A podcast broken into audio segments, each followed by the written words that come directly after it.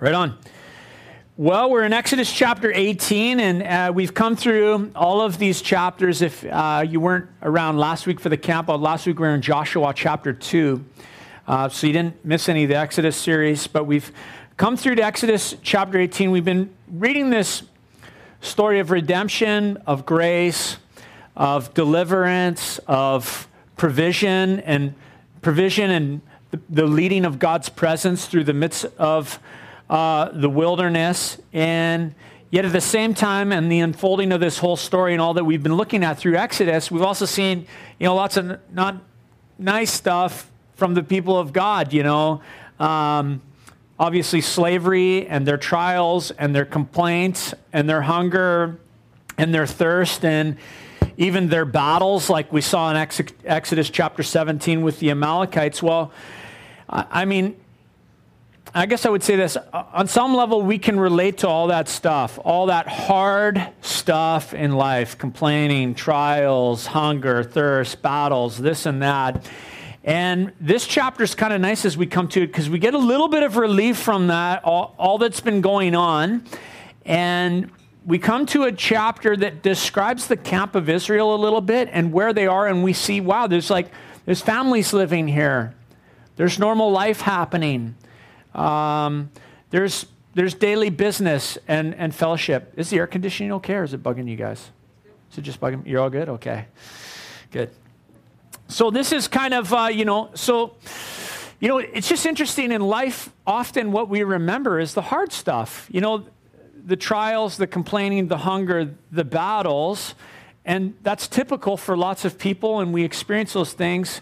But you know, uh, Charles Spurgeon said this that the people of God are prone to engrave their trials in marble and write the blessings of God in sand. And, and we're quick to forget.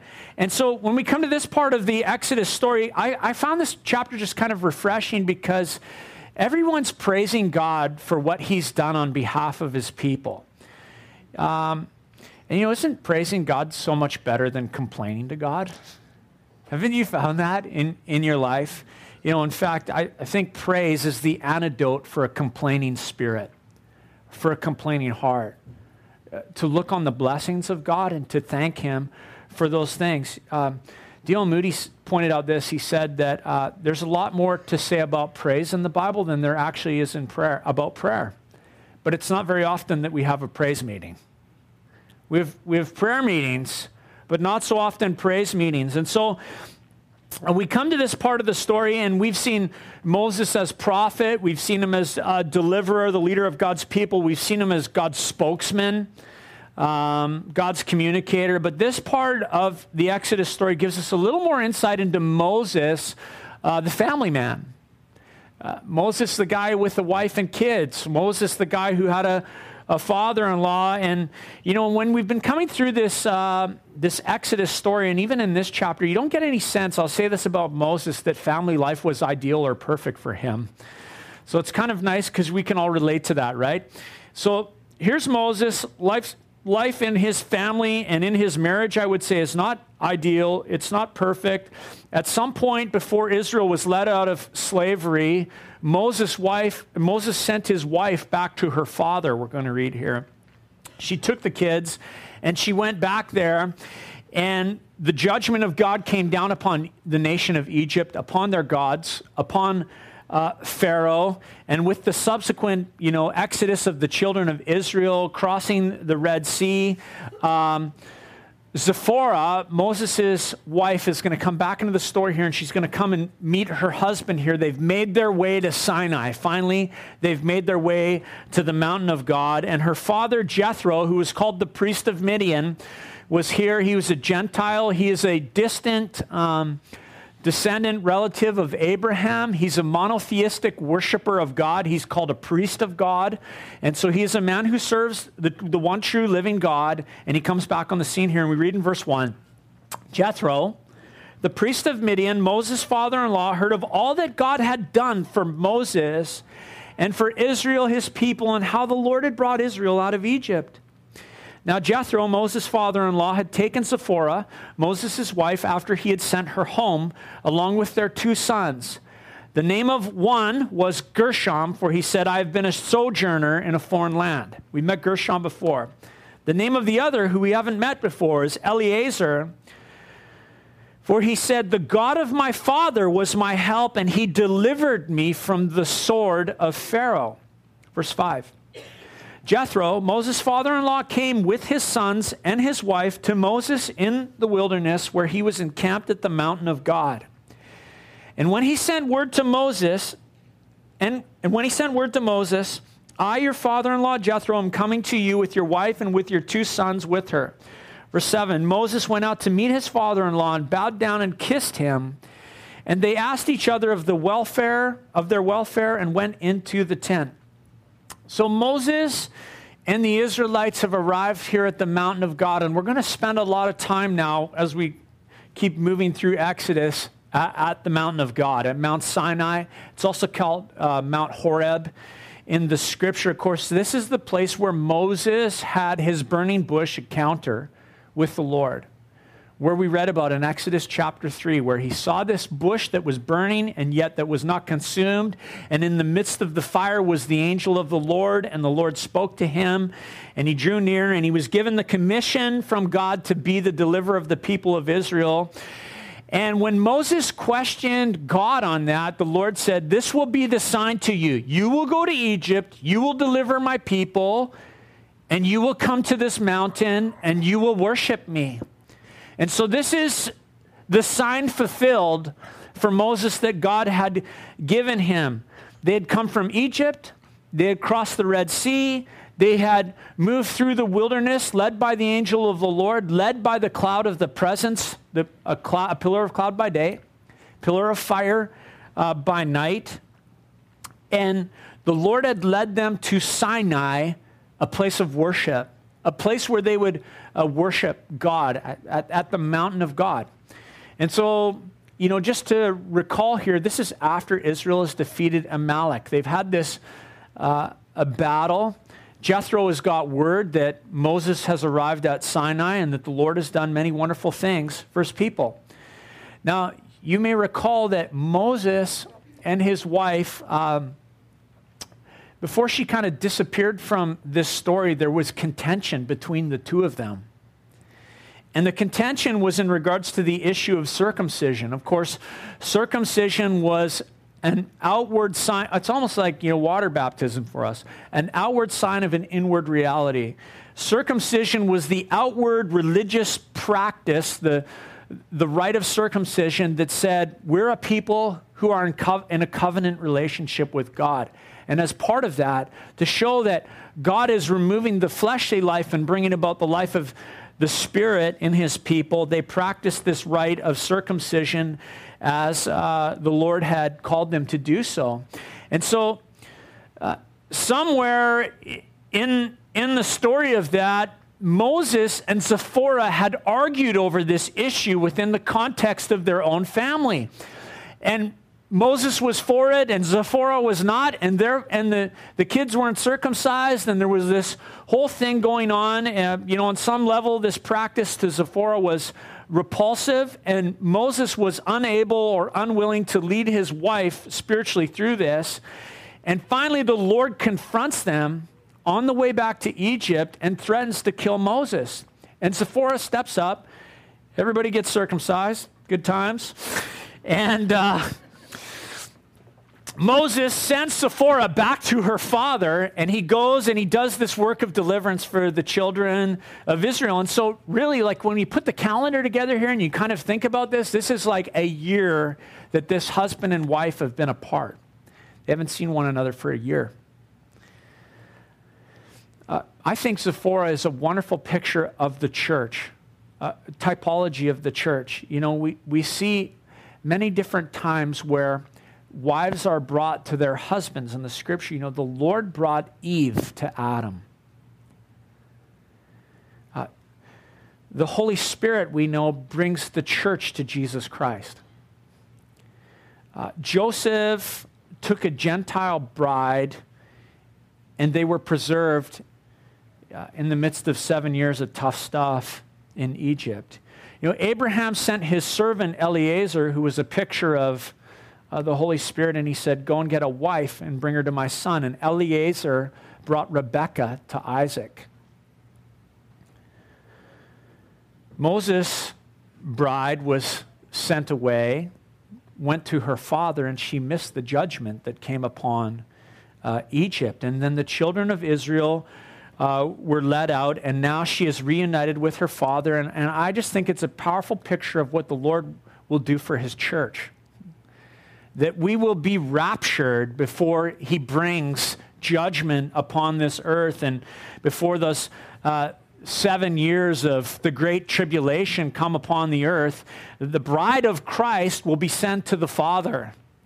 And there will be eventually a reunion where Israel and the church and Jesus come together and the kingdom of God is made manifest, not just spiritually, but physically on the face of the earth. And so it's just a cool picture. Zipporah is brought back to her husband. No picture here that everything's perfect. It's kind of like the church, you know. Church is not exactly the perfect bride, is she? Now, Moses seems to have in this story a special relationship with his father in law. It doesn't tell us a lot about Zipporah and, and how he reacted to having her there, but it tells us a lot about how Moses responded to his father in law and the value that they placed on family. They, they hugged one another, they kissed one another, they exchanged stories, they told about uh, God's work, they went into the tent. It says in verse 8, then Moses told his father in law all that the Lord had done to Pharaoh and to the Egyptians for Israel's sake and all the hardship that come, had come upon them in their way, and how the Lord had delivered them. And Jethro rejoiced for all the good that the Lord had done to Israel and that he had delivered them out of the hand of the Egyptians. So, this is another one of these conversations, I, I just, a Bible conversation, a Bible account where I wish I could be a fly on the wall to listen to these two talk and, and talk about the work of God and what God had done uh, on behalf of his people as they recounted the details of God's work of deliverance. And Jethro, as he listened to the stories that Moses told, it says he rejoiced. He wasn't rejoicing in the judgment of God, but he was rejoicing in the goodness of God towards uh, his people. And, you know, I really believe that it is the heart of God to, to lead his people as he delivers them to the place of worship. Like he was doing for Moses and the children of Israel. I'm going to deliver you and I'm going to lead you to this place where you will worship me. A place of rejoicing, a place of recounting in the goodness of God. Uh, and, and, you know, Jethro gets to this place where, as Moses is recounting, he says, Blessed be the Lord who delivered you. He says in verse 10, But blessed be the Lord who has delivered you out of the hand of the Egyptians and out of the hand of Pharaoh, and has delivered the people from under the hand of the Egyptians. And he says in verse 11, Now I know that the Lord is greater than all gods. Because in this affair, they dealt arrogantly with the people. For Jethro, a monotheistic worshiper of God. He's called a priest of the Lord. He knew the Lord. He, he shared with Moses things about the Lord. We can only think way back when, when Moses was hiding out in, in the desert. And with Moses now sharing to him and telling him about the things God had done.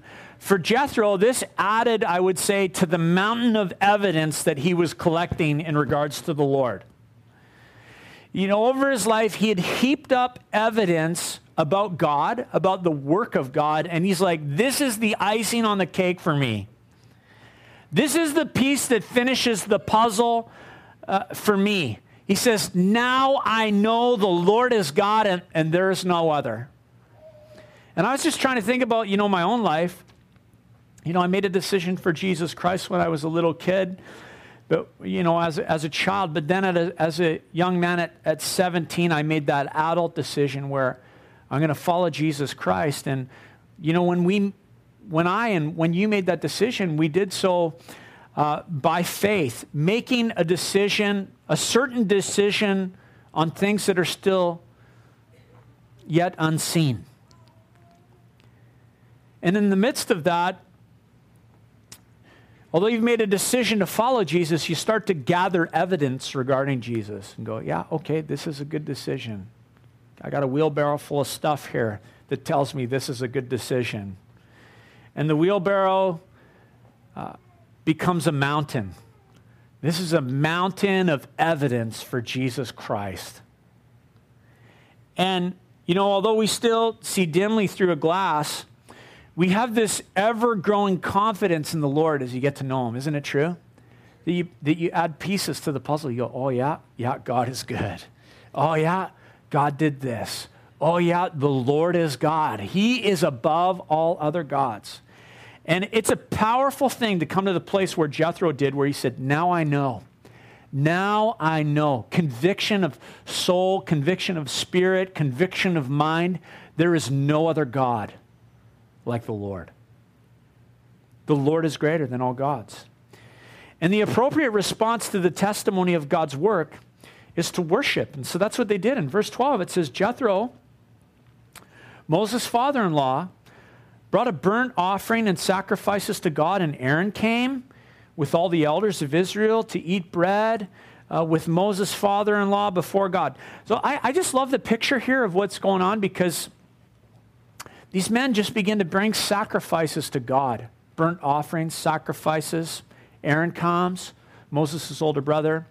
Uh, the elders of Israel begin to come. And in the presence of God, I just love this picture. They just eat, they just hang out. They just enjoy the goodness of God's work of deliverance.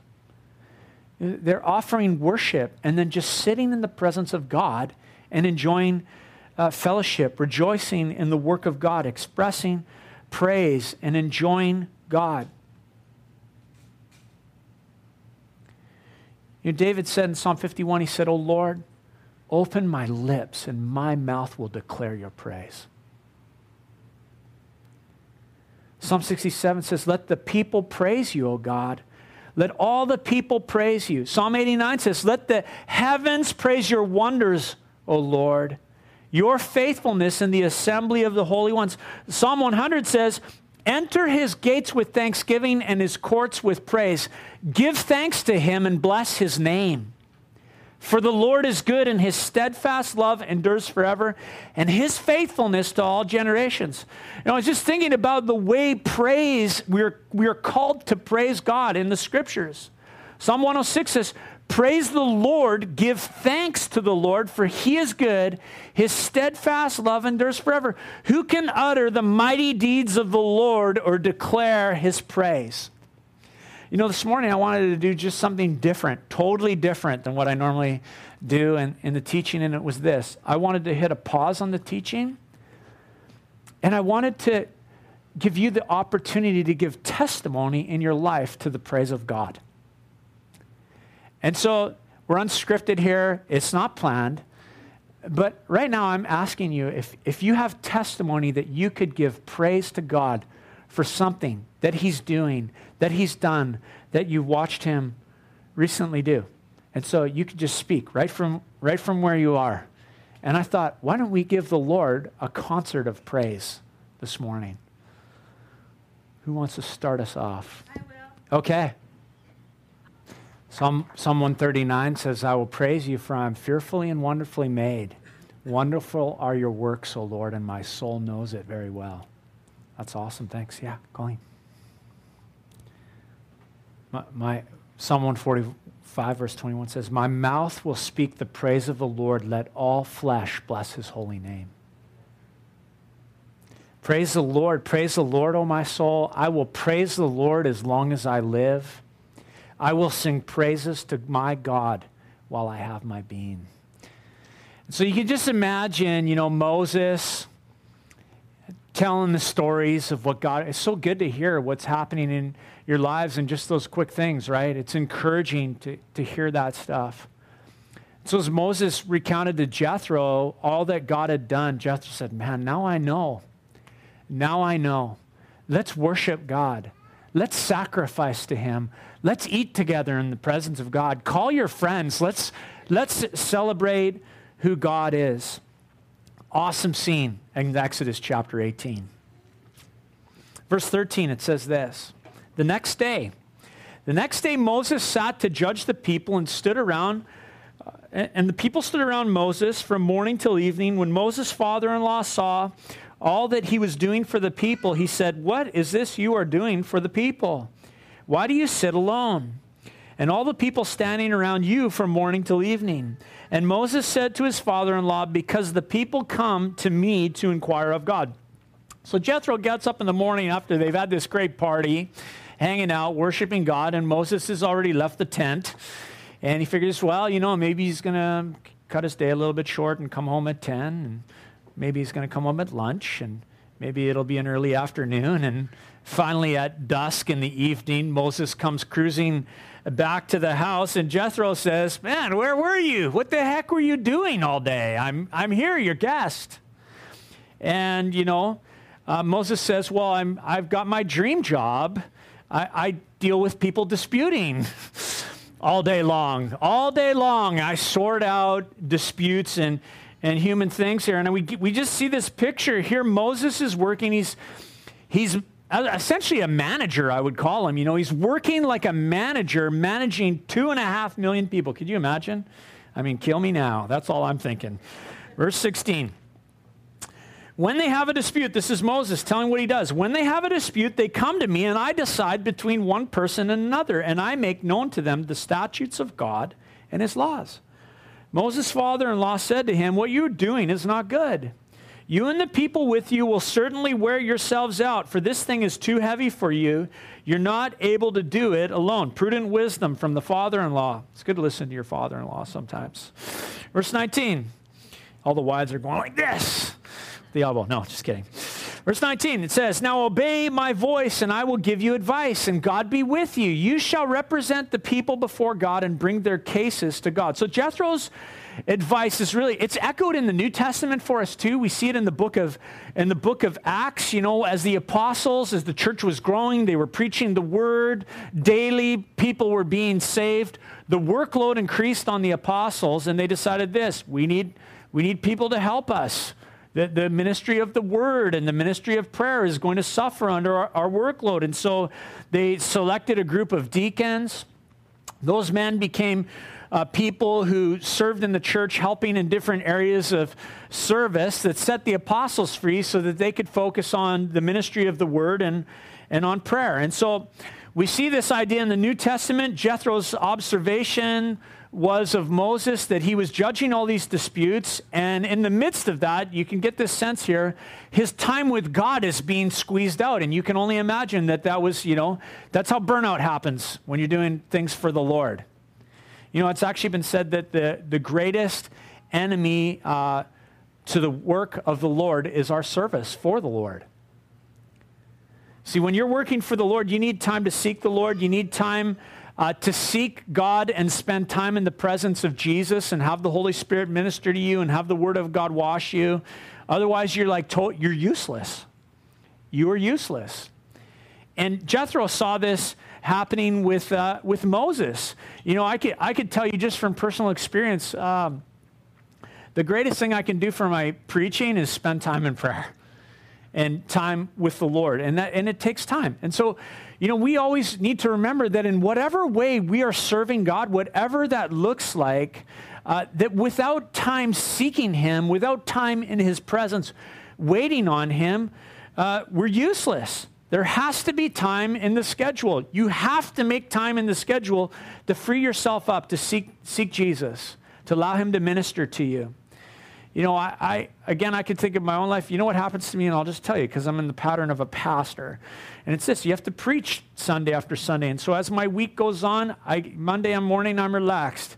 And by Friday afternoon, I'm anxious and restless. And the only fix for me every time is prayer time apart with the Lord to, to seek Him so that my kids can survive my irritability. No. But you know, just when you're serving God, the reality is, is there is weight to ministry. Jesus said, My yoke is easy and my burden is light, but yet still, it is a yoke and it is a burden. And the best way to move it is to be partnered with Jesus in that yoke. And, and so it means time with the Lord. And so you Moses was being squeezed from morning till night. And all it took was one day of observation from somebody lo- that loved him and to speak into his life. And they said, dude, too much, man. You need to spend time with the Lord. And so Jethro, in his advice, counsels Moses to do more of his ministry from the pra- place of prayer, actually. He says, You shall represent the people before God. Rather than standing in their midst and sorting out disputes, go to the Lord in the place of prayer and bring their cases to God. And this is really part of the, the development of Moses' leadership and learning to lead the people of God. Uh, you know, uh, you know, I would say serving God, whatever capacity the Lord has you serving Him in His, in his kingdom, it demands our best. It demands hard work.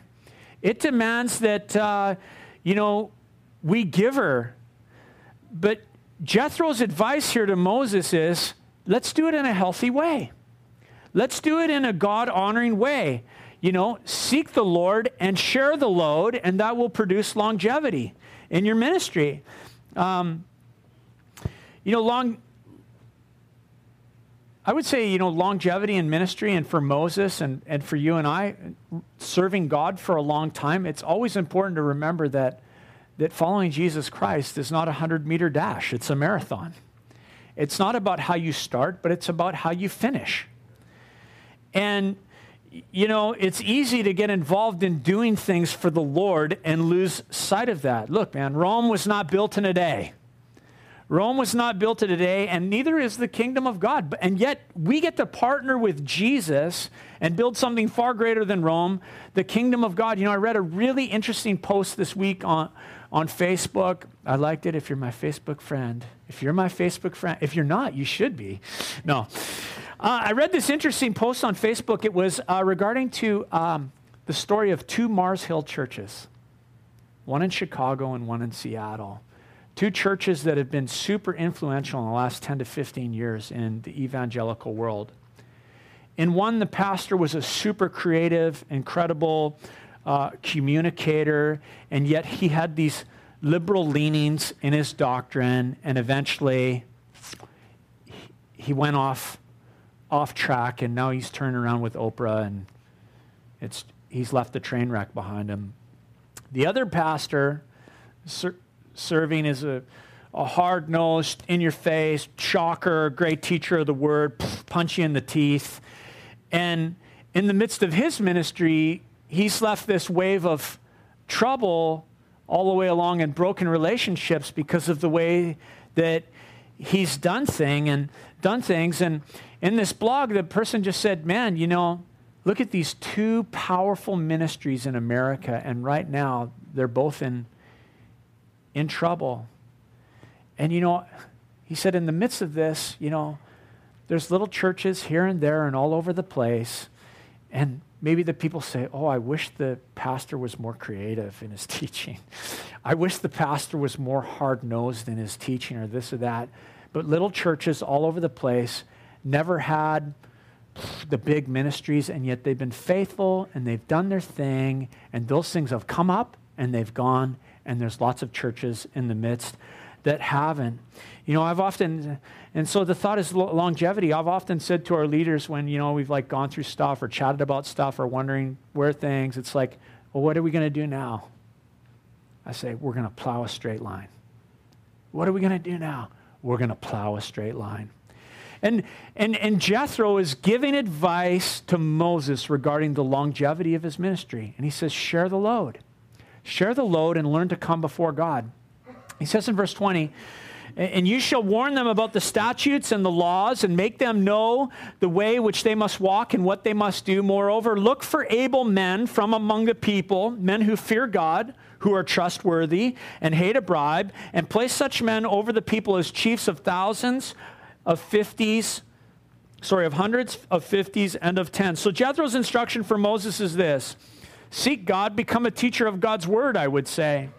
Uh, teach the people uh, the laws and the statutes of God rather than get in there like a lawyer and help, you know, settle the disputes. Uh, I mean, his role is important as a judge. It absolutely is. But there's no end to human disputes. We know that. And so, more than judge the people, be a teacher for the people. You know, what's that old saying? It's hard to soar like an eagle when you work with a bunch of turkeys, right?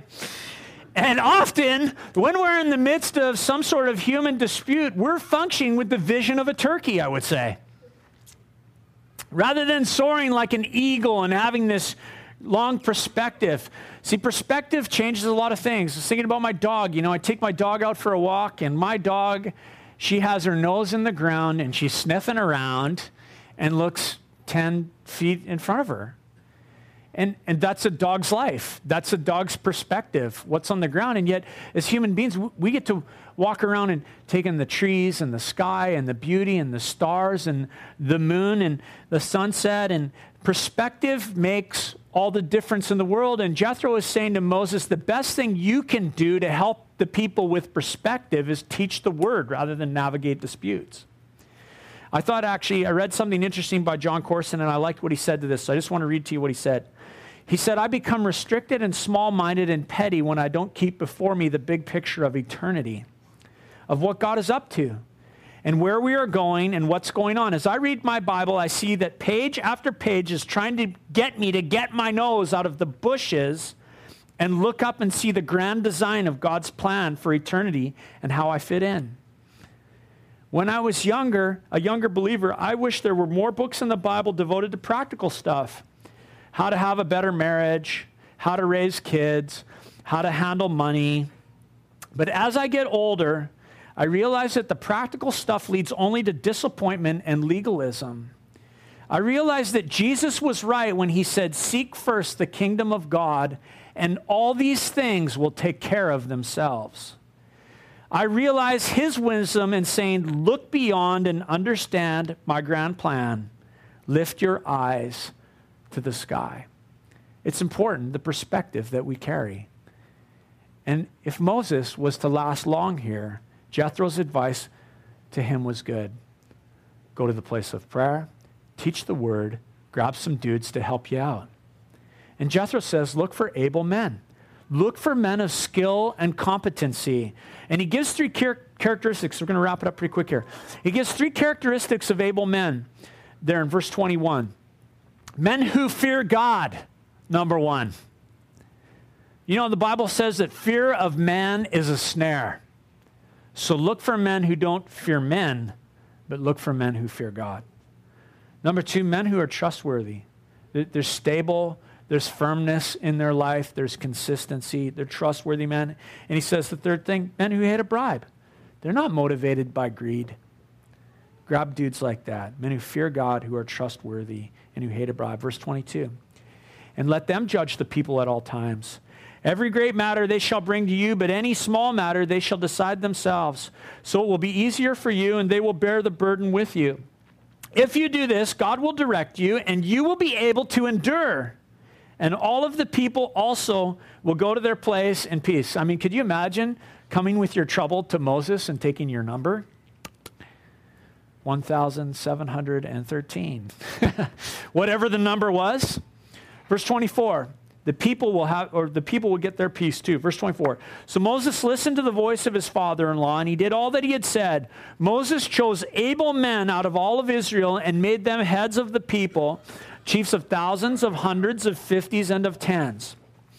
Now, in the coming weeks, the week of September 28th, actually, we're going to launch our koinonia groups.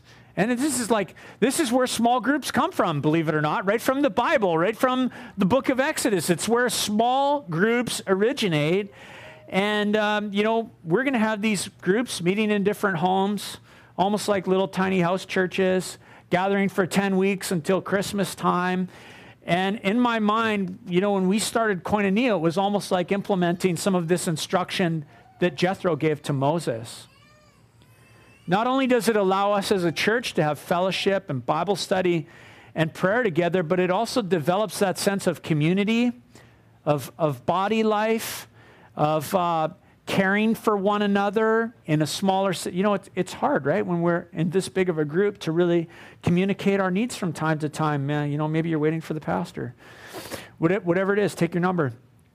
We get to be together as a church in smaller settings and and uh, share the work of the ministry by caring for and loving one another and getting to know each other and pray for each other. So, you know, I'm thankful for our leaders that are leading home groups.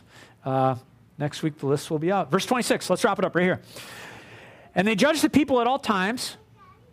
Any hard case they brought to Moses, but any small matter they decided themselves. So, this is the beginning of a nation really finding order uh, under the structure that God is giving them. Verse 27 Then Moses let his father in law depart, and he went away to his own country.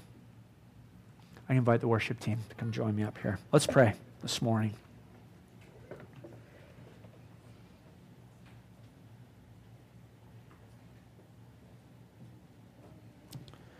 Lord, we praise you. Lord, like the psalmist, like the psalmist who said, I will praise the Lord with my soul. I will praise the Lord with my mouth. As long as I live, I will sing praise to God while I have my being. Lord, we want to praise you. We thank you for your goodness, Lord. We thank you for all that you're doing. Lord, I, I uh, repent on behalf of myself and everyone here for the times when we get our heads, our noses to the ground, our heads in the bushes, and we forget to have the perspective of eternity and, and trust and know that you are working and you are leading and you are guiding. And so, Lord, uh, we want to just lift our eyes to the heavens this morning. Remember uh, your work and all that you're doing. We want to praise the Lord. Scripture says, Praise the Lord, praise him in his sanctuary. Praise him in his mighty heavens. Praise him for his mighty deeds. Praise him according to his excellent greatness. Praise him with the trumpet sound. Praise him with the lute and the harp. Praise him with the tambourine and dance. Praise him with strings and pipe. Praise him with sounding cymbals. Praise him with loud clashing cymbals. Let everything that has breath praise the Lord. Praise the Lord.